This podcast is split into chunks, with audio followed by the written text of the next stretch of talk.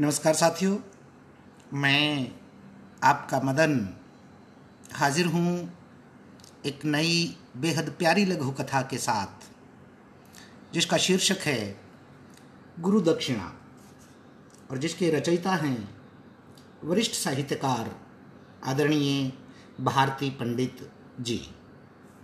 तो आइए साथियों, पढ़ते हैं। अरे मास्टर जी आप आइए आइए। इतने वर्षों के बाद मास्टर जी को अचानक अपने सामने पाकर मैं चौंक ही गया था।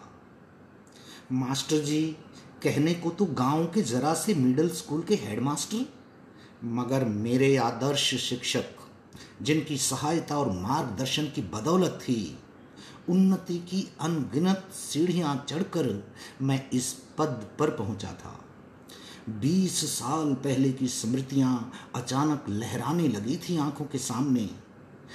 तब और अब में ज़मीन आसमान का फ़र्क था। कल का दबंग कसरती शरीर अब जर्जर झुर्रीधार हो चला था।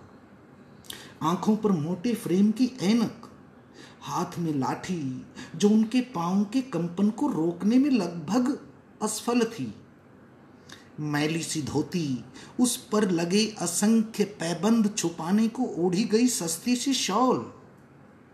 मेरा मन द्रवित हो गया था। भाव अभिभूत होकर मैंने मास्टर जी के पाँव छू लिए। मास्टर जी के साथ आए दोनों व्यक्ति चकित थे। मुझ जैसे बड़े अधिकारी को मास्टर जी के पाँव छूते देख, और साथ ही एक अनोखी चमक आ गई थी।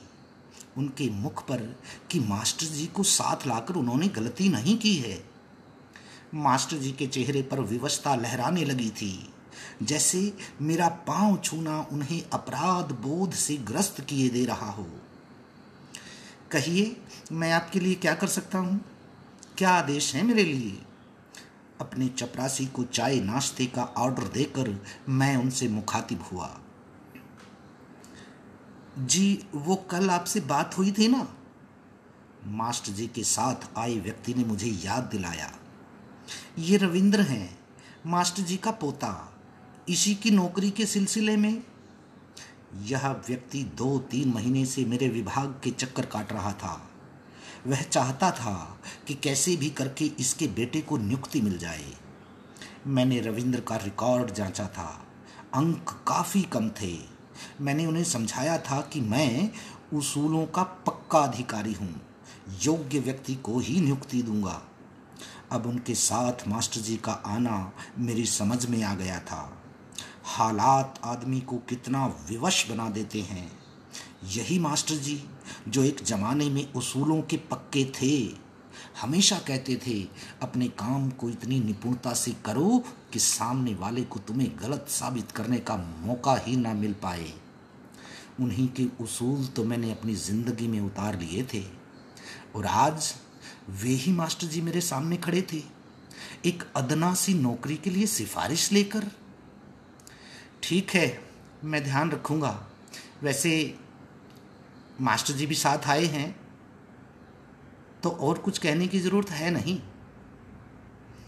मेरे शब्दों में न चाहते हुए भी व्यंग का पुट उभर आया था जिसे मास्टर जी ने समझ लिया था और उनकी हालत और भी दयनीय हो गई थी।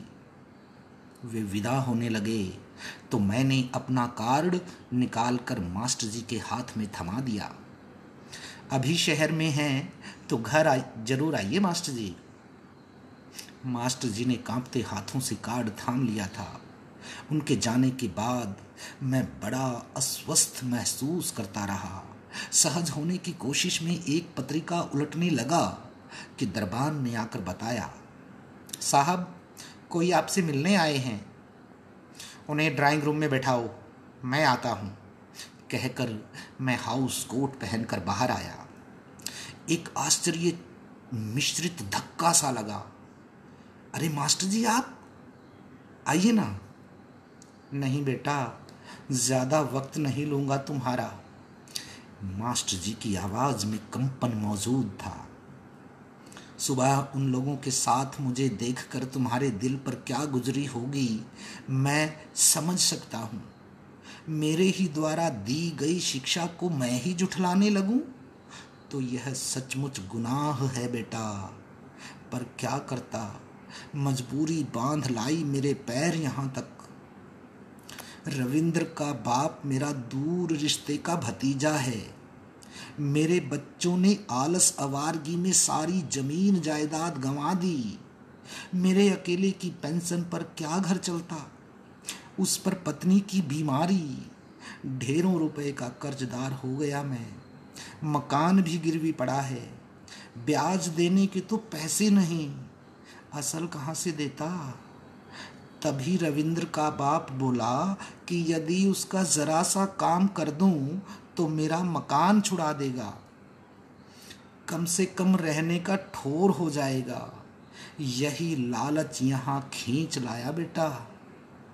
पर तुम्हें देखकर मुझे अपनी गलती का एहसास हुआ। कुछ मसले ऐसे होते हैं जो समझौते के लायक नहीं होते। उनकी गरिमा कायम रहनी ही चाहिए। बेटा, तुम रविंद्र को मेरे कहने से नौकरी मत देना। अगर ठीक समझो, तभी उसे रखना। कहकर मास्टर जी बाहर को चल पड़े थे। मैं बुत बना खड़ा रह गया था। धन्यवाद साथियों।